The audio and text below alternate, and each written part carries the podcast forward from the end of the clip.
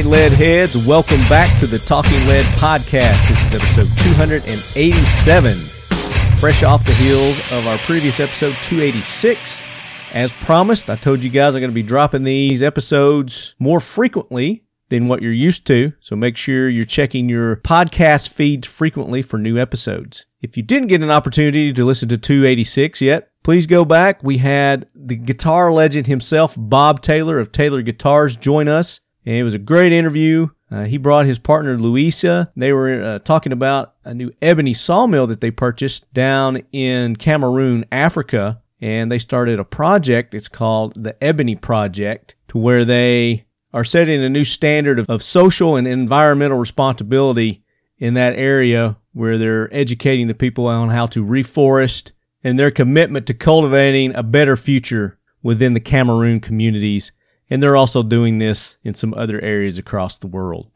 So make sure you go back, check that out. And Bob also shares with us some of his overland expeditions. We're going to get Bob on in a future episode and talk about some of those expeditions that he's been on. They were pretty interesting. So this week we got another great interview for you lead heads and you knife enthusiasts in particular. We're going to be talking about the Buckmaster survival knife. If you guys remember that was hot back in the 80s and 90s. And uh, we've got the expert himself on, Rich Neyman, is going to be talking about the history of the Buckmaster survival knife. And we also have Commander Tom Coulter joining us on that and CJ Buck. And we make a big announcement for the possible release of a 2.0 version of the Buckmaster. So make sure you guys tune in for this. You're not going to want to miss it. This episode is brought to you guys by Keltec. Keltec Weapons. Check them out, keltecweapons.com. Find them on Facebook, find them on Instagram as well. If you're a listener to Talking Lead, you're no stranger to Keltec and their products. They make some awesome bullpup rifles, shotguns, their pistols. Their new CP33 in a 22 LR is a really cool new firearm that they've produced. You guys go check it out. They've got all the specs on their website. And then they've got the new KS7 bullpup shotgun, very similar to the KSG, except it's a, single tube versus the double tube that the KSG was famous for. Uh, and it's coming in at a really good price as well. You guys are going to love that. So great opportunity to get you a bullpup 12 gauge shotgun. KeltecWeapons.com. And then, of course, the official optics of Talking Lead is Riton Optics. That's R I T O N Optics. So go to their website, check out their full lineup of rifle scopes, red dots, and they've even got binoculars there. Uh, you guys want to check out that one to eight that they've got. It comes in a, a hunting version and a tactical version. Two different reticles there. I've been rocking the tactical one on my 18 inch AR 556 and loving it. And you guys who follow our three gunner Casey Griggs CG3G, he just recently got one of those as well, and he's loving it too. You can go to his Instagram page and check out all the pictures and videos that he's been doing with the Mod 7 1 to 8 by 28 tactical. So before we get into our Buckmaster Knives interview, we got to take care of some jack wagons. So Gunny, bring that jack wagon train in. Hoorah, Semper Fi, do or die, hold them high at eighth and nine. It is time for the talking lead jack wagon of the week, so brace yourself, baby. All right, so we're going to have a quick jack wagon train this week because we want to get into this interview. You guys are going to absolutely love hearing about the Buckmaster knife history. So this jack wagon comes to us from Leadhead Jason Edgar, and Jason sent, has sent in uh, a couple, but this one uh, I've not uh, not heard much about. This one it, takes place in California, and he sends me a link to uh, a YouTube channel, and it's the Gun Guy TV YouTube channel. I don't know if you guys are familiar with that or not. I tried searching this on the internet to find uh, some background about it, but I couldn't find any news stories on it. Shockingly enough, but uh, if you guys go to Gun Guy TV, it's uh, Cal DOJ stormtroopers confiscate guns from law-abiding citizen apparently this guy did a I don't know if it's a cell phone video or something like that, but uh, he went to register some guns. You guys may or may not be familiar, but California, you know, they're always making their gun laws more strict, convoluted, and impossible to follow. Uh, and this guy was just trying to be a, a good law abiding gun owner, and he was going to register some guns that had fallen on their latest their latest BS gun law. And this is what happens when you do that in California, apparently.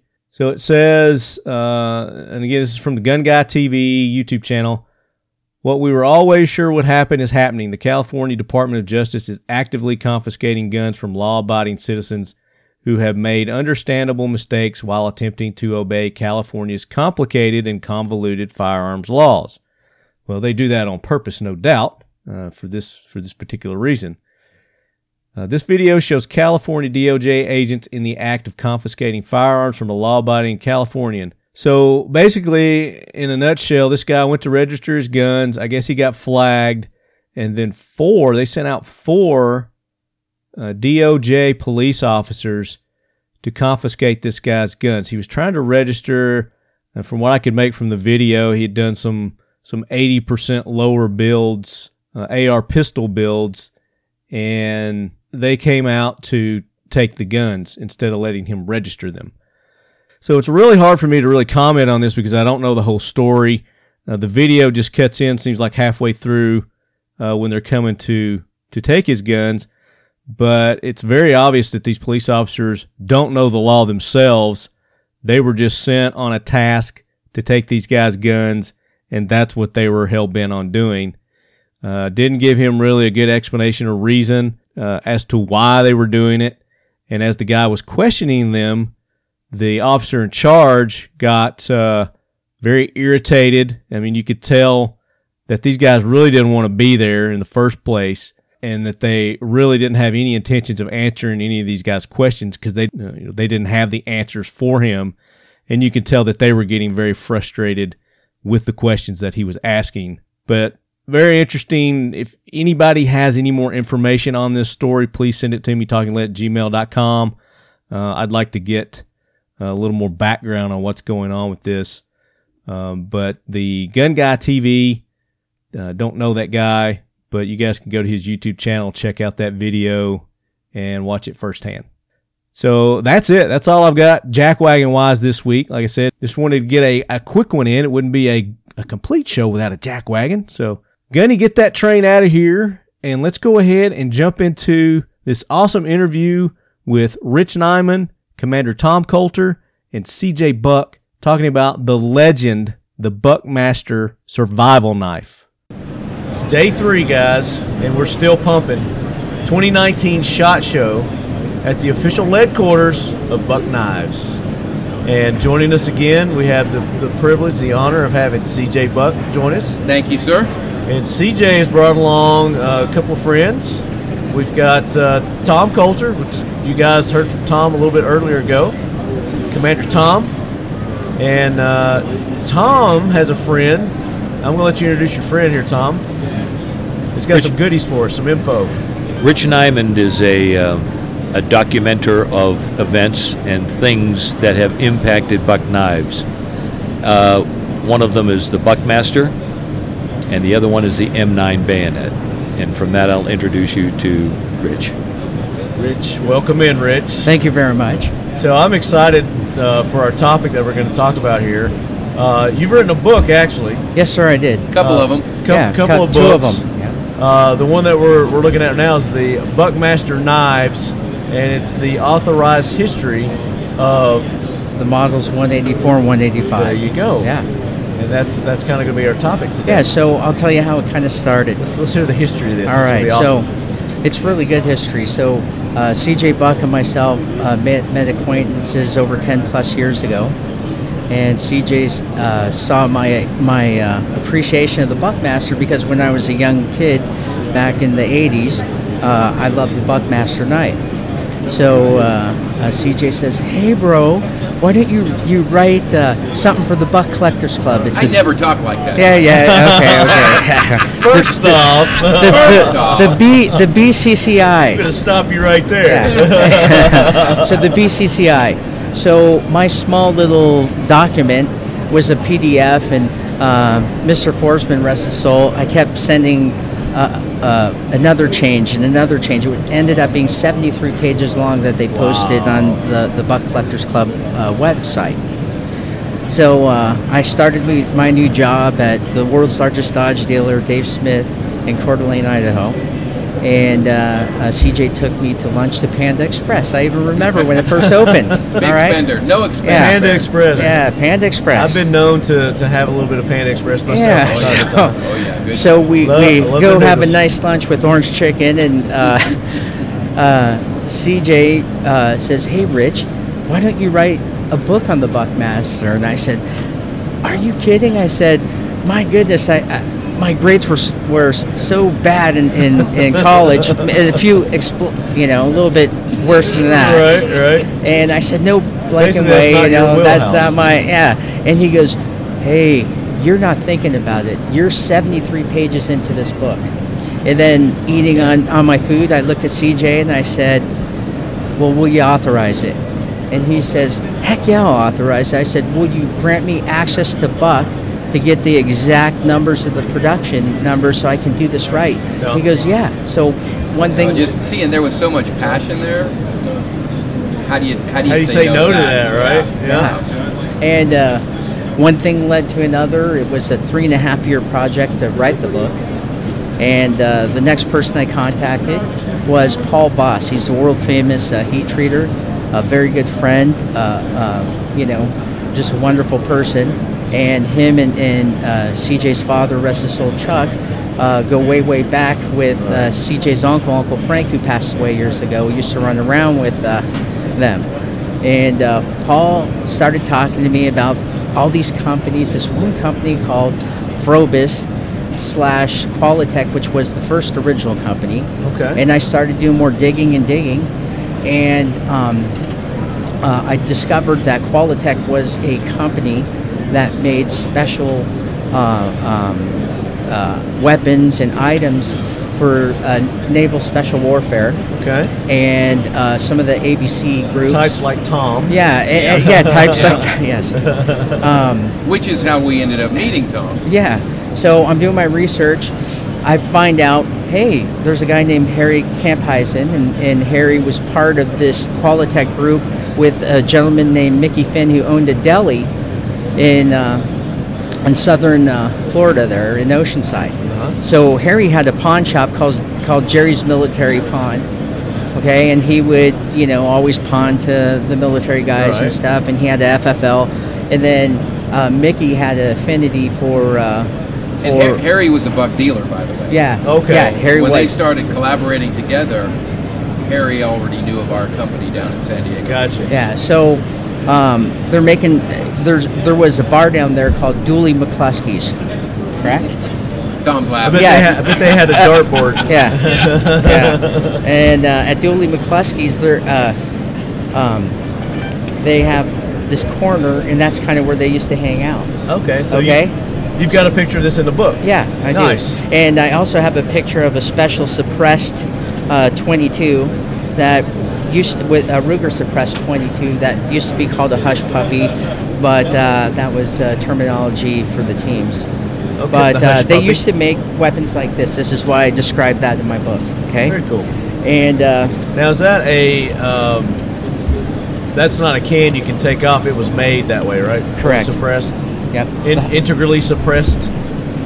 Yeah. Yep. yeah. Okay. Tom. Tom's Tom nodding on the radio doesn't help. yeah. Come on, guys, give him a break. all right, all It's his second time. Yeah. So what happened is uh, um, there was a request that they wanted to replace the archaic Ka-Bar. K bar, beautiful knife, but you know, for, Yeah, for some of the stuff that that uh, they needed some sort of anchoring device. So Mickey Finn showed up with three blades, two or three blades from Jimmy Lile. Now, back in the day, you know, this is before internet and, and everything, and you had to actually call the phone, and the Rambo knife was the Lile knife. And to own the Lile knife, it, it- back in the day, it was a thousand dollars to buy this thing. So Mickey Finn had three of these knives at that bar I just showed you a picture of. It Thousand dollars back in those days. too, Lots yeah. of money, right? Yeah. and uh, somebody requested that hey we need to have it be some sort of anchoring system. Uh-huh. So in my further dealings, I uh, I made a. I was told by Harry uh, that I should call his friend Tommy, who was commanding officer of uh, of uh, SEAL Team Three at the time, and I called up and I talked to um, Tom's wife, um, and That she said, to me like I you're said, getting hey, passed around from. yeah, yeah, see, I was because I was doing a lot I was here. doing my research, you know, Yeah. and I said, Everybody's got different recollections, Yeah. different conversations. Yeah. So what Rich was able to do was go around, reconnect with each one of these each one of these people, Right, catalog and everybody's capture a little tidbit, Yeah. and then put all of those little pieces into an overall picture that none of us completely remembered Right. because we weren't there to hear the discussion that went on in our absence. It was quite fascinating. He, we'd sit down, we'd go out to lunch, and he'd, he'd share with me some interview he just got done doing, or Yeah. he'd flown to somebody's house and sat with them over over dinner and a couple drinks, too many maybe, but but uh, uh, and he'd come back with these stories of, did you know that after this meeting they all went back had a powwow and this was the discussion? No, I had no idea. Right. I was on Sure. the other side of that negotiating table. So it's just fascinating stuff. Even for me, who lived it, it was fascinating stuff to listen to. So here I am. I, I, I talked to. Um, uh, I, I'm looking for Tommy Coulter, and and uh, Mrs. Coulter told me, son, you do not call him Tommy. It is, to you, he is Commander Coulter. I said, yes, ma'am. So from then on, so. I, I in my talkings with the commander and doing research with him, and it was again, it wasn't. Uh, I was writing stuff down as I spoke to him, and any like any any good writer, and not to say that, but any good writer, you always do your research. So if you hear a story by one person, you kind of try to collaborate Wanna with somebody else. So I did that on That's everything. a lost art, it seems even, to be with even even when even types and writers even when. Tom told me one thing I did, I wanted to hear it from somebody else. So rumor had it that somebody wrote some drawing of the, the, the pitons, which is the anchors on the Buckmaster on a, a beer bar napkin from Dooley McCluskey's. So I'm, I'm telling uh, Tom this, and uh, he says, Son, you know who that, that seal was? And I go, No, sir. He goes, That was me. I go, Hey, do you have the napkin? And he laughed at me. so Long um, gone, huh? Yeah. So um, the the knife went through some transformations. Uh, the the book uh, goes through that in, in thorough detail. Yeah. And there's three different generations of knives in, in the book. And the first generation had uh, all saw teeth originally. They were all handmade by a gentleman who passed away recently. His name is uh, uh, Robert, and we knew him as Bob McDonald. And uh, Bob McDonald was a friend of Mickey Finn since childhood out of Bakersfield, California. Him and his son were recruited into uh, uh, Qualitech uh, at the time, Okay. and uh, I'm showing him some of the original pictures. Yeah, he's going of- through and showing me some Yeah. Now, So- now see so this the, the dolphin there? Yes. The Frobus. The Frobus. Frobus. Yeah, that was their company logo. Frobus. Oh, okay. Okay. They made a dolphin out of their name. That's yes. cool. Now, I would explain this, Very but I have the master here. I would like, sir, if you would please tell us about this Frobus. I was approached by Mickey Finn, and he said, "We're going to uh, establish another company, and I'd like to use the term Frobus. It's a term that I've used throughout my career, and it means nothing particularly. But when you're in a situation and you can't necessarily come up with the right word, I would always inject Frobus. Okay. So." Cluster Frobus. yeah, Right. things like that.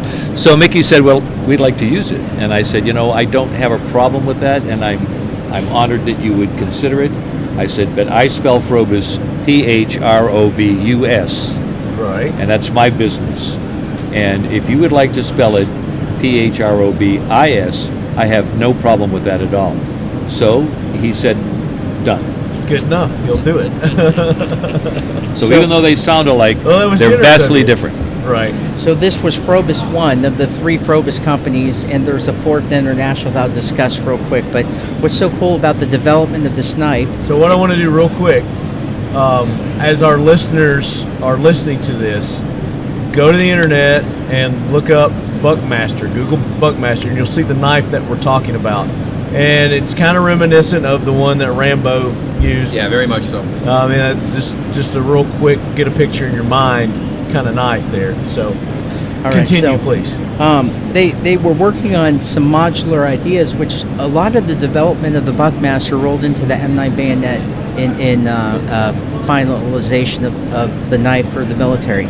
But they wanted to uh, be modular, so there were some small blades, big blades, um, different size uh, anchors, Right. different types of handles, and that that's the development. Now they made six specifically for the SEAL team, and they actually named them one of six, two of six down the line. And on the front cover, you'll see number one of six. Oh, nice. Okay. Okay, and Now, are um, these all at your your facility? not any? No. No, no. Not these, these are all part of Rich's collection. Yes, Okay. which so is you're carrying the history now. Yeah, so I'm carrying the history and You've got the and, museum. Uh, some of them are in museums now. Oh, okay, really? Yes. Okay, nice. And uh, I was being a wise ass. no, Okay, but they're they really are because they're they're one-offs. They're all made by hand by this wonderful guy named Bob McDonald. What was so cool on the Seal one, the number one of six, Buck and um, uh, Frobus Company at the time, they worked together.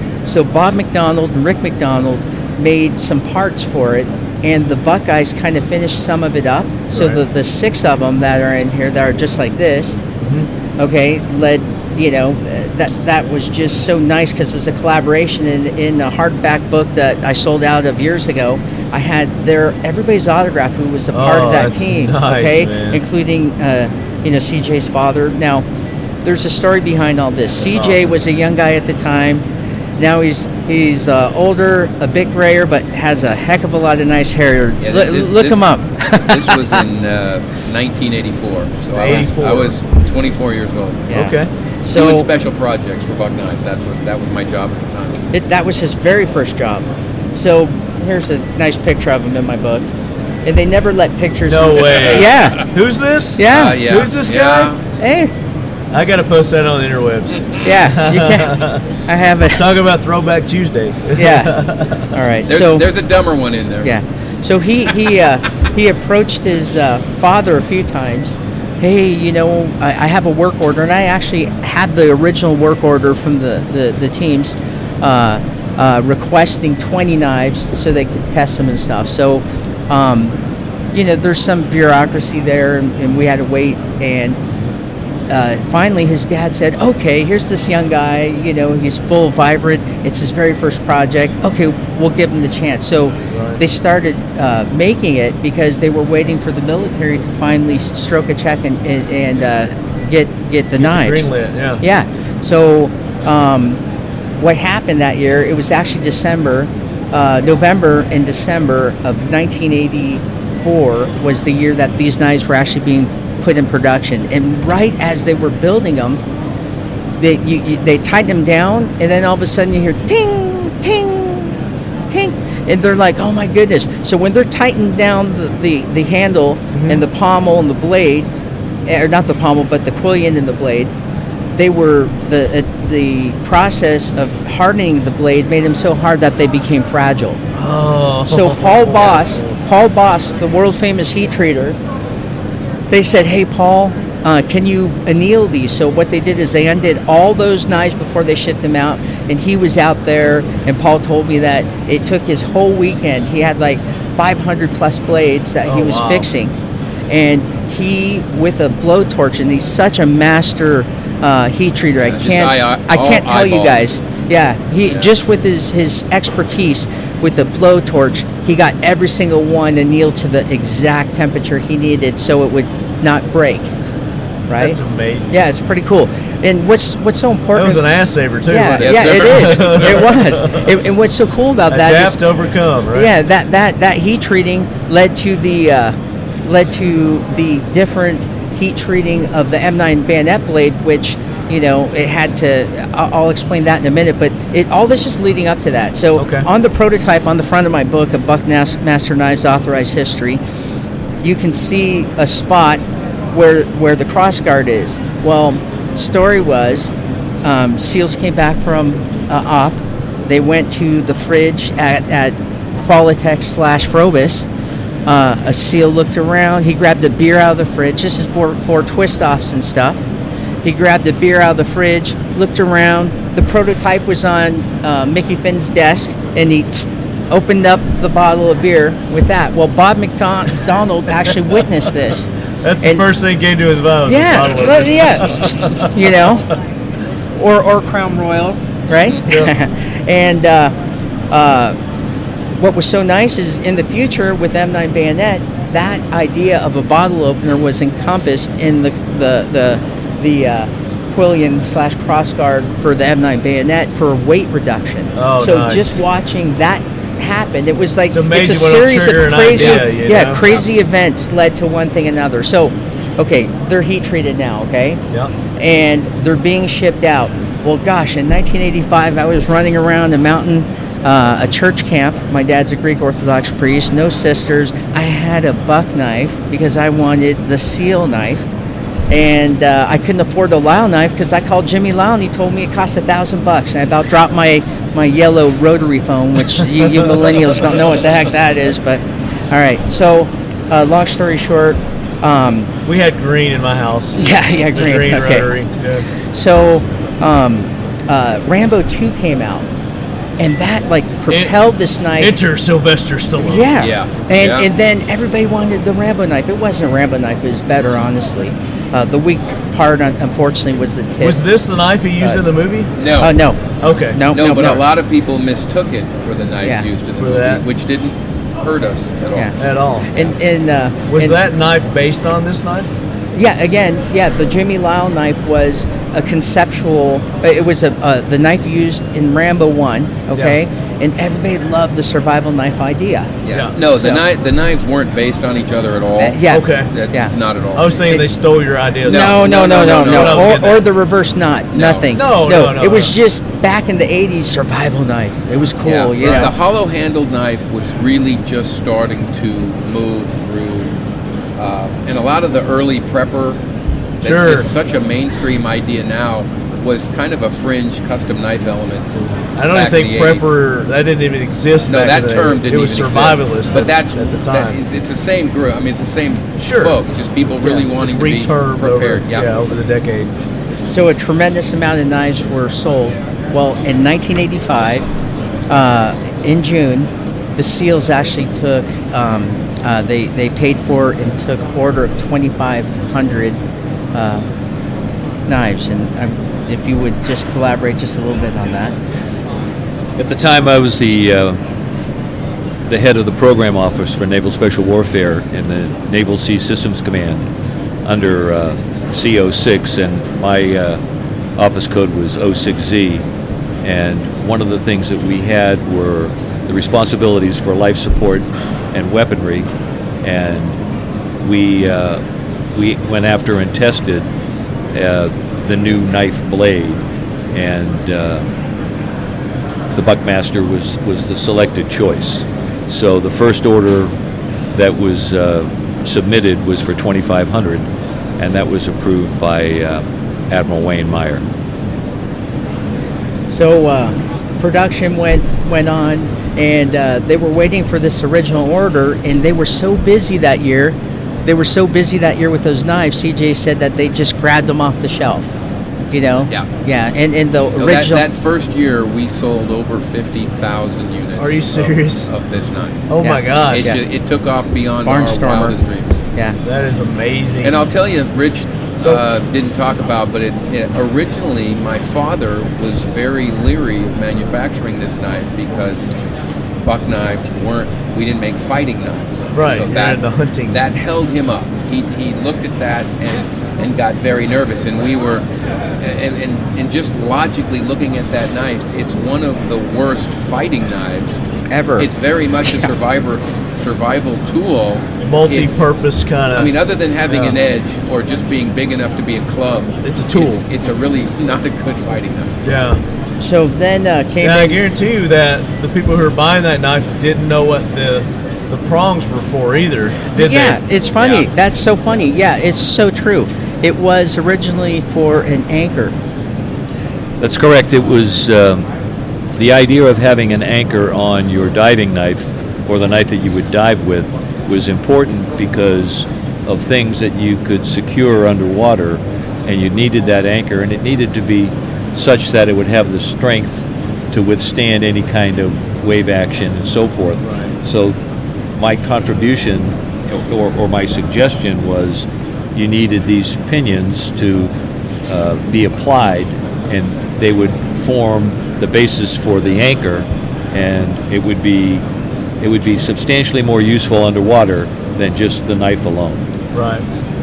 And uh, the the the anchors I were remember the actual seeing these patent. when I was younger, yeah. and I was like, "What are those for?" Yeah. And you Yeah. could What are those unscrew 'em. spikes? Everybody You know, calls them spikes. Yeah. I would tie a string around them, Yeah. and I would use them as um, like what are Grapple- those? grapple hooks. Yeah, grappling Yeah. hooks. Yeah. Yeah. I would use them as grappling hooks. Yeah, so uh, uh, then came the development of the light Buckmaster. So it's the Model 185. okay. And it was streamlined originally and bucket. Skeletonized. Yeah, skeletonized. So uh, there wasn't any any anchors anywhere on it, but there's anchoring points. Right. And that was uh, there was a lot less numbers of these ever made. Um, and then uh, they did, you know, beautiful customs. You had Damascus Buckmasters, extremely rare. The Stag is the rarest versions. Um, You have pictures of I, that in there. I do. I have all kinds of pictures of all long-bladed Buckmasters. Yeah, this is a beautiful kinda- book, guys. Uh, Thank I you. mean, he's, he's got it very well illustrated with the pictures, uh, and then of course the descriptions and everything that goes along with this. So, So um, for, for people that wonder what goes on behind an idea actually getting to production. Yeah, and how convoluted that that journey This journey is a can classic. be, this is this is a good collection of just how crazy that can be. oh nice, that's cool. and uh, we just it, you know it just goes through all that. I even did the sheath development even the wire cutters. They the the seals uh, I, I sir i don't know exactly who asked for the wire cutter but somebody did do, do you Uh, remember or? No, it, it was um, anything that that we start seeking out has to have an operational requirement, and part of the operational requirement or the operational specification was the ability to cut wire, and therefore that characteristic was adapted to the Buckmaster. And they put that in the sheath. yeah and that was the, sh- the that was the second Not version. that this couldn't do it, but Yeah. that was specifically for that. yeah. Correct. Matter Nice. of fact, uh, Doug Olson handmade a small little one that attached to where the uh, handle is on, on the original, and it could cut wire like a Dickens. There's only two of them. It's in the museum in Idaho right now. oh, cool. Yeah, but it's uh, at Glenn Maddox's museum in Post Falls, Idaho. It's one of the most detailed U.S. military historical museums on a small scale. It's fantastic, from Revolutionary War to the modern Gulf. So I put that in there. Okay, So what's so important about the SEALs requesting this is that this wire cutter idea led into another development. So for Phrobis, let's get that just real quick and I'll, I'll bust it out. So Phrobis 1 was the Buckmaster. Phrobis 2 was the Model 185 Buckmaster Light. And Phrobis 3 was the Model of the Year in 1987 folder. It's called the Titanium from Buck. It- Titanium? yes, it's a titanium folding knife that you would take apart. They called it the take oh, apart. Oh no, Knife of the year. It's in here. Paul, the engineer from Palmetto State Armory. I don't know if I introduced you to him. You didn't? No. Okay, he, he really wants to meet you, but he's he's a huge fan. You know, he's got knives ever since he was talking about. He's got the Buckmaster, and he was talking about. I got this titanium one too that you could take apart. Right here. Yeah. He was talking So, about it. Yeah. I have the prototypes in here. It was a collaboration of, of uh, Harry Camphausen and uh, Bob McDonald together. Here's the prototypes. But that was knife of the year. Isn't that cool? Here's the wood one and then the solid one. oh, very cool. Yeah, you could literally Yeah, take we it apart. eventually we, we put that out for a few years as a take apart, and customers couldn't stop losing the parts. So, And what so year was eventually this? we transitioned it to a non-take apart. I was gonna say, what what was the purpose of giving the ability to take Just it field apart? strippable. Field strip it. Yeah. Okay. So Clean um, it. yeah. whatever, yeah. So that was Phrobis 2 slash Phrobis 3 rolling into the M9 bayonet. So it's the venerable M9 bayonet became came. This is the the father of the M9 bayonet. The This M9 time. And a lot of lessons, nice. a lot of lessons on heat treating, metallurgy. And talk about the M9 bayonet for our, our All right, so so my second book I wrote uh, was it's called the M9 bayonet, the authorized history. Thank you, CJ Buck. Um, uh, that took five and a half years of research.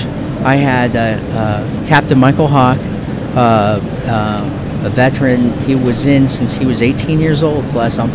And he was one of the very first Green Berets to hold the M9 bayonet. So that's why I thought it was an honor to have his captain, last captain commission in Moore um, uh, on the front cover of my book. Okay.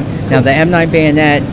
Uh, there was a rumor, and I read that it was uh, uh, Doug Olson who actually heard back in 1984, 85 that hey, the Army's looking for a new bayonet because the Russians had one they could mount it on, you know, and they could cut wire and do different things. Right. So um, there was something called the.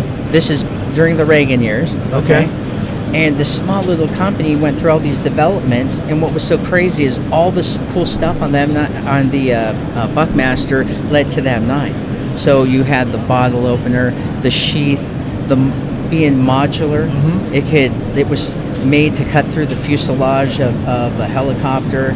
Uh, CJ's. Uh, there's a beautiful explanation of the knife that it was supposed to cut, yet not snap. You're supposed to be able to twist. You're supposed to be able to cut. It was and all the dichotomies. It had to be heavy but light, Yeah. hard but soft, Yeah. uh, super durable but fully corrosion resistant, but fully this, fully that. All these dichotomies that you Right. find. And so our job was, man, how can we walk that dynamic tension fence line where we're, we're not being too much of this, we're not being too much of that, but we can deliver a product that delivers both. Right. And rather than The making perfect. a compromise of one to the other, we have to deliver both. And it was a real heat treat, uh, materials choice. It was a real challenge to do that. Yeah. And, And I'll, it- I'll tell you a quick story on that. These those saw teeth on the back of the Buckmaster. Uh-huh. Once you punched that through the side of a fuselage, you couldn't get your knife out again. So as a saw, it coming out? Yeah. as a saw, you, it couldn't function. So that's that.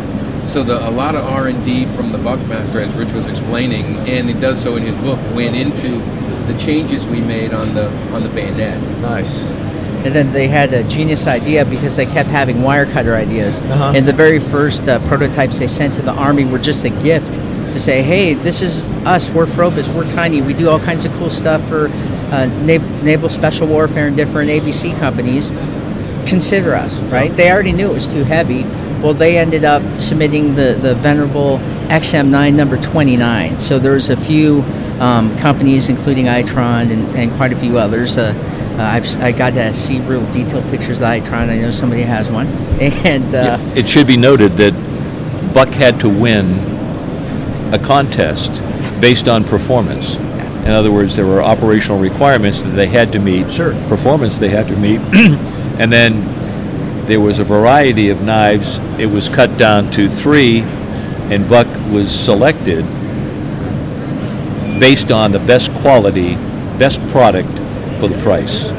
And it wasn't to the lowest bidder.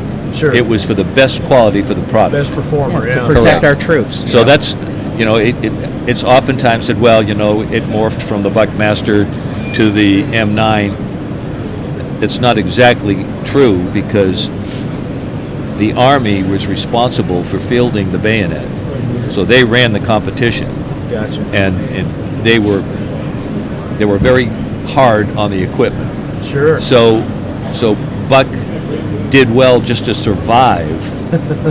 yeah, they had zero failure. They're the only uh, com- competitor that had zero failure. So it, it's it's noteworthy that Buck didn't get it because of the Buckmaster. Right. They got it Just because, wasn't they're going to take them just because you had the Buckmaster. No. you gotta, but it's got to earn it. It's also interesting to know that the first, second, and third derivative of the Buckmaster contributed to the M9 bayonet overall ability to perform. including the sheath. So it was Yeah. a natural progression to get it. Just That's so correct. happened it met all those Yeah. specs. Again, you have to have an operational requirement and you have to have a military specification, and the weapon has to meet or exceed those specifications, both operationally and tactically. And I have seen some military uh, specification manuals that products have to go through, and it's quite detailed. You know, it's Well, not it's- a sheet of paper. It's got to do this, this, and this. It's It's about as thick as Rich's book. right. yeah. right. Yeah, that's a big one. it's almost 500 pages. That one is. We did a show not too long ago um, when the, the Army was going through picking their new handgun, you know, the different guns and all the processes. And they got to meet this, they got to meet that. Uh, we did a, we did an episode on that. So very very similar process what he's talking about there, guys. Well, the process, the acquisition process, applies in part to all weapons, whether they're a firearm, an edged weapon, whatever they are. Yeah. And and you have to have an operational requirement, and you, it has to meet the operational requirement. The specification is derived from the, the requirement. Yep. Yeah. So the rest is history. I mean, it's the is longest r- running bayonet in U.S. military history. And you've got a separate book for that, right? Yes, sir. And It's- what's the name of that Uh, book? again, it's called the M9 Bayonet, the Authorized History. The Authorized And that's History. almost 500 pages long. This one, the first one, the Buckmaster knives, um, the Authorized histories of the model 184, 185. It's uh, 373 pages long. Where can our listeners get your books at, Rich? You know what? Buck knives.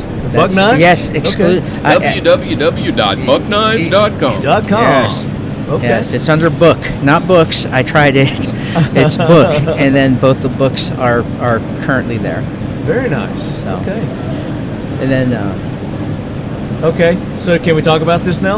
uh, it's So this, up to this- CJ. Yep. This is this is what we've been leading up to here. So uh, we just heard the history on the Buckmaster and uh, its progression, and now we're at uh, 2019, year 2019. So it just makes sense that such a popular knife would get a facelift, right? The, the, the Buckmaster 2.0, the, uh, the combat diver knife.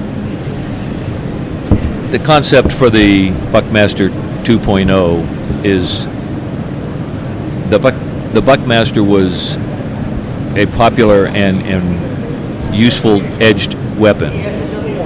It was now time to develop the follow-on edged weapon, and the Buckmaster 2.0 started to materialize. I felt from the beginning that the blade design as a clip tip perhaps was the weak point in the blade, and therefore wanting to do a, an edged weapon that would be suitable for diving, I looked in history and found out that a spear point is much stronger and, and much more useful because when you're underwater, as a combat diver would be, you use it for everything besides cutting, for prying, for prodding, for opening, and the blade has to be significantly stronger and has to be thicker. Absolutely. So, yeah. so the weapon has weight to it. It also has a detachable anchoring system, which again is a derivative of the Buckmaster, original Buckmaster, Right. and it it meets the requirements as they exist in order to both anchor something underwater or use it to repel down or do anything because it has the way it's designed it'll take 500 pounds. So so this particular one i don't think the decision is yet made uh, of, of if and when this thing might come to fruition but there is certainly an opportunity if there's enough interest and the cost benefit analysis proves you know positive that they would consider building this so and buck would would be have the ex- exclusive right to do that Nice. So we, we actually have one here, guys. It's a, it's a prototype, right? Yes, sir. It's the prototype. It was handmade by uh, almost 85 year old man who passed away a few years ago, Bob McDonald, the original um, uh, gentleman from uh, Qualitech. Yeah, made and all the prototypes of the Buckmaster. Oh, the we've Buckmaster, talking the Yeah, original he did. He did the buck. Listen to this. He did the Buckmaster. He did the Buckmaster Light. He did the Model 186 titanium take-apart prototypes. He did the combat utility for the Seals prototypes. He did the M9 bayonet prototypes. He was, as as uh, Tom would say, what would you say about Bob, real quick? Well, you know, he was a brilliant, and I mean literally, he was a brilliant uh, designer, designer and fabricator. Yeah. And uh, he was he was partnered with some very talented people whose job it was to solve problems. And the first Buckmaster solved a problem, and the Buckmaster 2.0 is is designed and hopefully built to also solve a problem. And he designed this before he Uh, passed. actually, the, uh, it's at the commander's request of what he wanted. Well, I gave him what I, wanted You the blade. the uh, yeah. Yeah, and I, I drew pictures, and him and I, we all worked together. All, Yeah. all three of us worked together on it, I mean, which was it's- honor. This is a tool. Yeah. Yeah. I mean, It's definitely a tool because you can see all the different uh, things you've got. You want to talk about what, Yeah, yeah. what's going on real with this? It's well, it's a visually It's, it's going to down be the a nice. there. It's it's a nice big.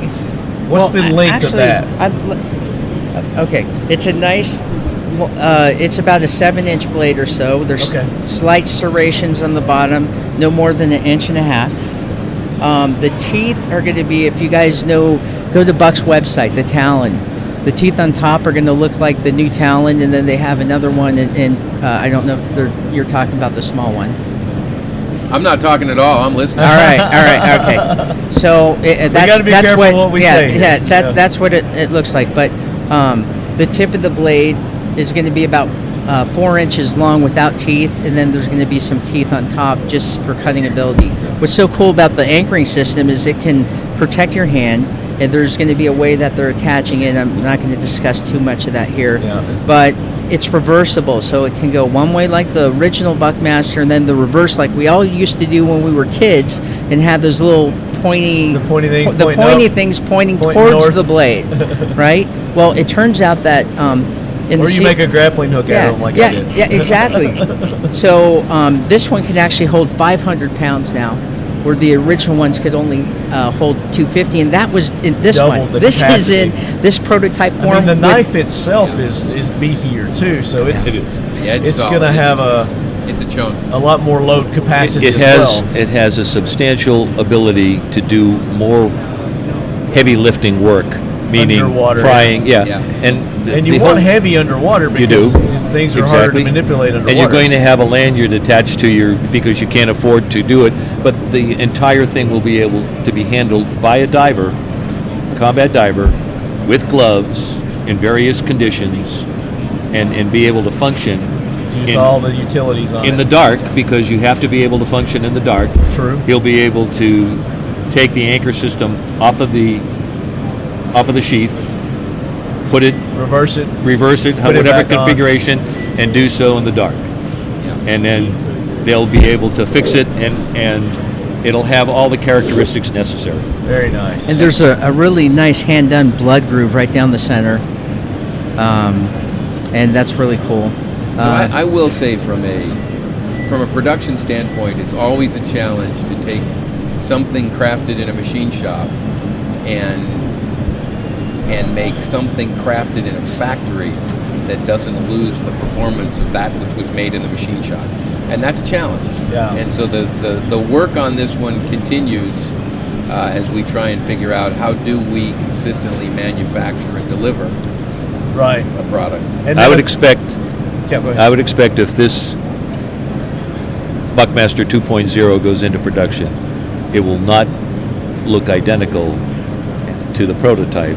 Sure. It will have a strong resemblance, Very. but you have to consider the ability to manufacture this in a Yep. cost-effective manner so that you can obviously make a profit uh, you know, on the sell of the product. And So- as, And and not as we field test these things, there may be some Absolutely. changes that the prototypers didn't take into consideration. That, Absolutely. Oh man, there's a failure point or there's a weakness. Okay, we we'll fix that. Yeah. We'll fix that. And then, of course, with this comes a sheath, Yep.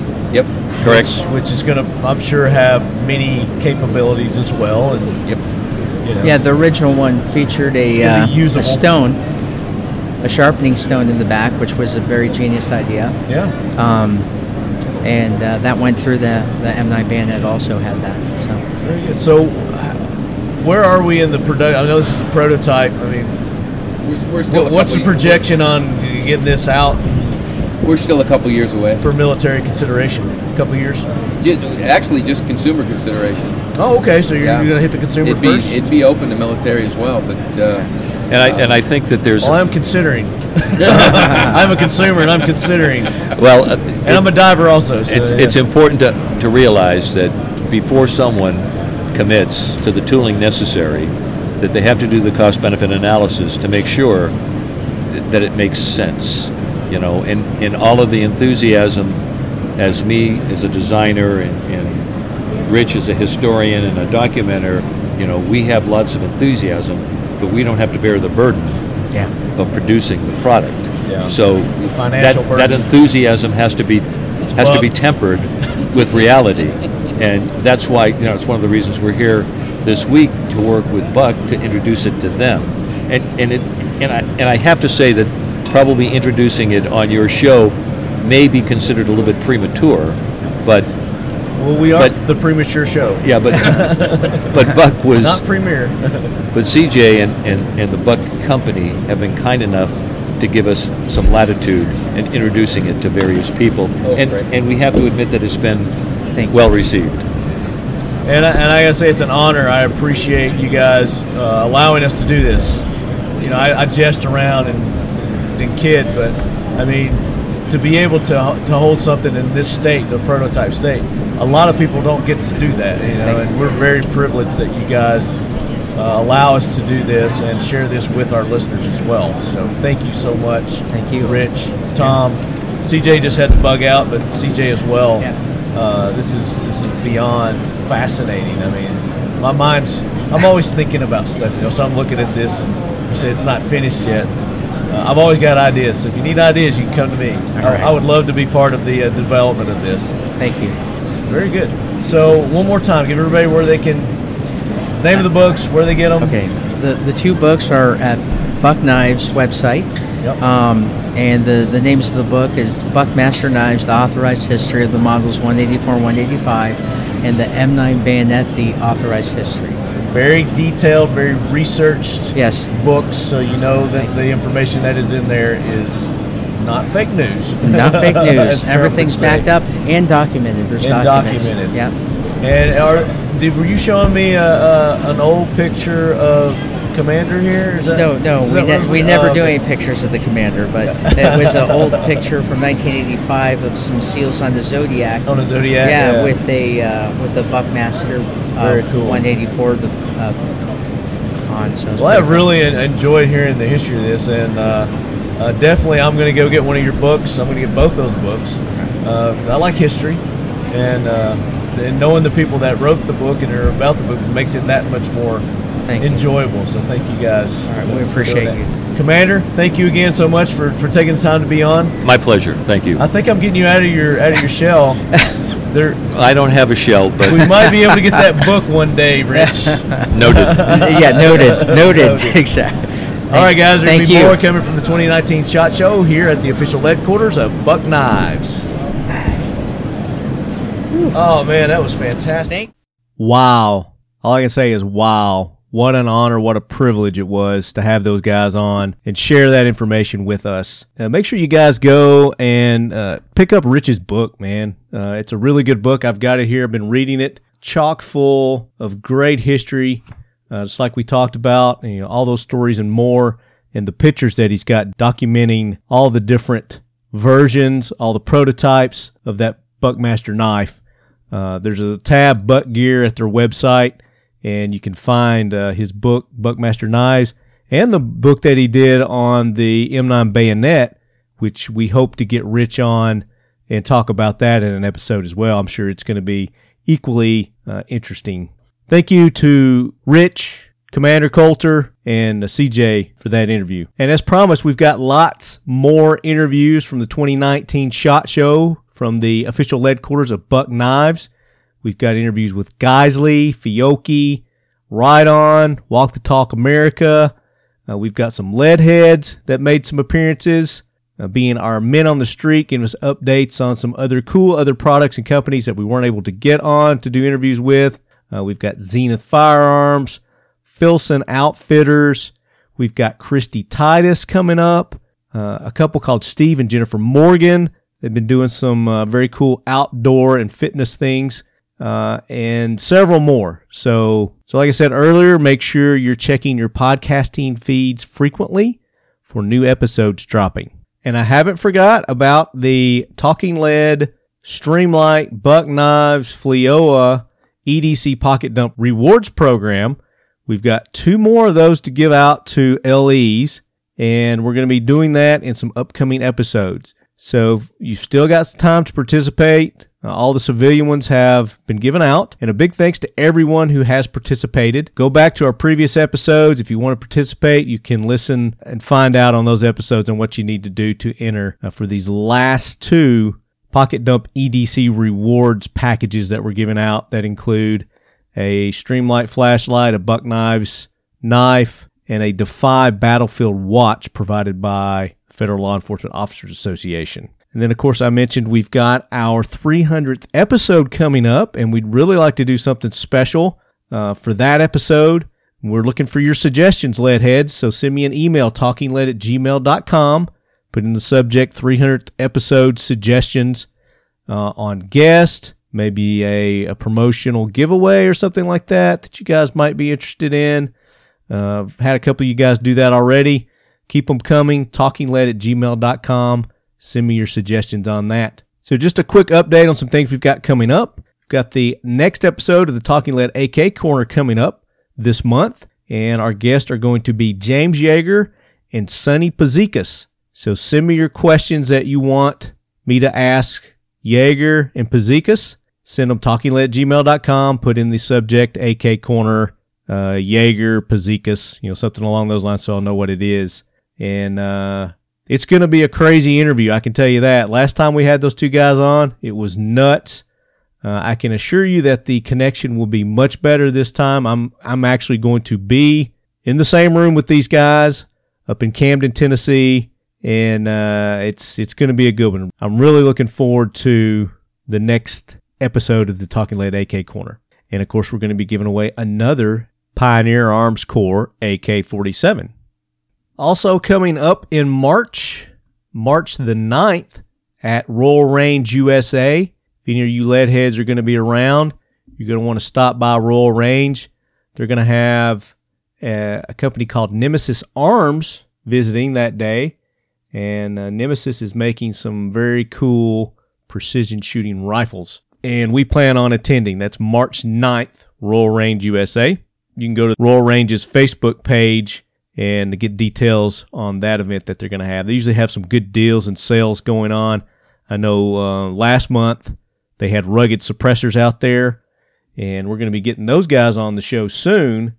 Uh, but they were giving such great deals. I think they sold somewhere around uh, a couple of dozen suppressors that day because of the, the special deals that they were running. And they actually gave one away too. They were doing a, a suppressed MP5 shooting contest yeah, it was really cool. Full auto MP5 that Rugged Suppressors uh, did, and they do that across the country apparently. So uh, check to see if Rug- Rugged Suppressors is going to be at a range near you, and you might have an opportunity to win one of their their cool cans. And of course, at the end of March, we've got the Big Three East media event down in Daytona Beach, Florida, and Talking Lead will be there as well. We'll be bringing you all kinds of great interviews of the latest and greatest that's going on with, with all the attending companies at that event. And then in the month of April, we've got NRA coming up. We've got the Sheepdog Impact Assistance Gala and Auction up in Rogers, Arkansas. I'd made an announcement earlier that if any of you lead heads wanted to take part in that gala and auction, you can go to sheepdogia.org and there's you, there's a link there where you can click on to buy tickets to attend the gala and auction event. Uh, or if you guys want to donate, get in touch with me, talkinglead at gmail.com. Uh, put SDIA auction in the in the subject. And if you you're a company and you've got uh, some items that you'd like to donate for that auction, let me know. I've had several you guys reach out to me and and, and are going to be donating to that. Uh, so thank you very much for doing that. Uh, it's going to be a great event, guys. And I can just tell you from Talking Leads partners and friends of the show that are donating to that, uh, we've got Glock. Glock's going to be doing a gun. Keltec's going to be doing a KSG shotgun. Eagle Imports is sending a pistol. Uh, X Steel Targets is going to be having some targets there. Martin Spartan Systems. Pioneer Arms Corp is going to be donating an AK. Uh, Taylor Guitars Um, Bob said he would love to send an autographed guitar for that auction. So we've got that uh, and many, many, many more. And that's just of from the Talking Lead family. Uh, so I know there's going to be even more awesome things to to auction on at that event. So if you want to have a good time and donate to a great organization, it'd be an awesome event to attend. So if you don't have anything to do, uh, make plans with you and your sweetie, and you know take her to a gala. It's a it's a dress up kind of event. So it's a very cool kind of getaway. So check them out, sheepdogia.org to get all that information. And don't forget, if you guys want to to get some training and get a discount on some training, some good training, we've got a collaboration that we're doing with ICE Training and Rob Pincus, April the 6th at Royal Range USA. You guys can go to icetraining.us and sign up for those classes. Make sure that you designate that you are a Talking Lead listener, subscriber, and uh, they're going to set you up with a discount uh, for that class April 6th in Nashville. And then we also have one in Pala, California, July the 20 or July the 17th. Sorry, it's Pala, California, July the 17th. Uh, and then Exeter, California, July the 20th. Uh, and then we're working on putting together some some other courses, uh, not only with Rob but with some other trainers also. So stay tuned for that. A big thanks to all the companies that bring you the Talking Lead podcast. X Steel Targets. X Steel Targets. The best, most affordable AR500 steel targets on the market today are X Steel Targets. Make sure you guys go show them some love on their social media as well. Instagram uh, is where they do a lot of their postings. It's X Steel Targets on the Instagram. Let them know you're a lead head. And we have discount codes set up with all of our partners and friends of the show. Uh, it's typically leadhead, but if you're at one of our our sponsors' sites and it's not working, let me know and I'll make sure that they reactivate that. Riton Optics, the official optics of Talking Lead, they offer a Leadhead discount. Modern Spartan Systems for all your gun cleaning lubrication needs. Modern Spartan Systems, they're offering a discount code there as well. 1776 United, the official swag of Talking Lead. I mean, those guys are always running discounts on their stuff. They don't really need a code for that because they've got deals uh, that they run pretty much weekly and I know, you know, St. Patty's Day is coming up and they're going to have some specials for that. I think they've got a special St. Patty's Day t shirt, 1776 United, not a Talking Lead t shirt. Uh, but you can get your Leadhead Brigade shirts, your Leadhead Brigade patches, the original Talking Lead t shirt. Uh, you can get it there as well. 1776united.com. And for your drinkware, I mean, if you guys aren't rocking the evil black assault mug, the Talking Leady yet, you need to go to dip123.com forward slash talking lead and pick one of those up. We've got two different sizes there. And, uh, you know, don't be a snowflake. Go pick one of those up. Better than a Yeti, the Talking Leady keeps your drinks minutes colder. Dip123.com forward slash talking lead. Get your Talking Leady. And then Keltec Weapons, go to keltecweapons.com. Can't get a discount on their firearms. They don't sell the firearms on their website. You got to go to your local gun dealer to get uh, to get their guns. Uh, but they do have swag there, and they do have other things. They, I think they've got knives, they've got flashlights, they've got T-shirts, hats, uh, and then you can get your accessories from them also.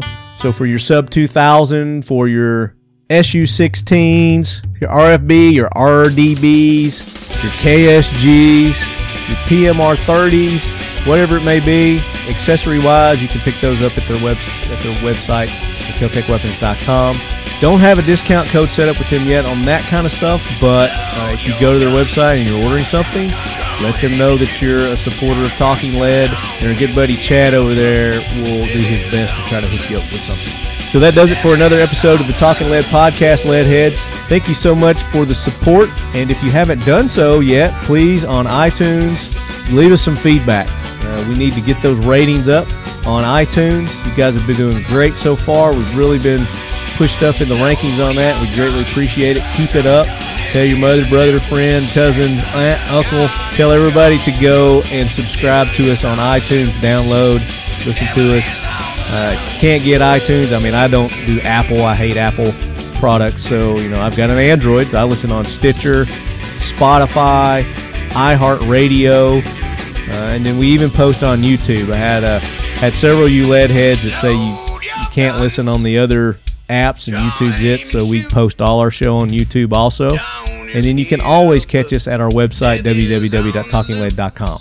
And then also, if you haven't done so, on Instagram and Facebook, go and subscribe and support us on those platforms as well.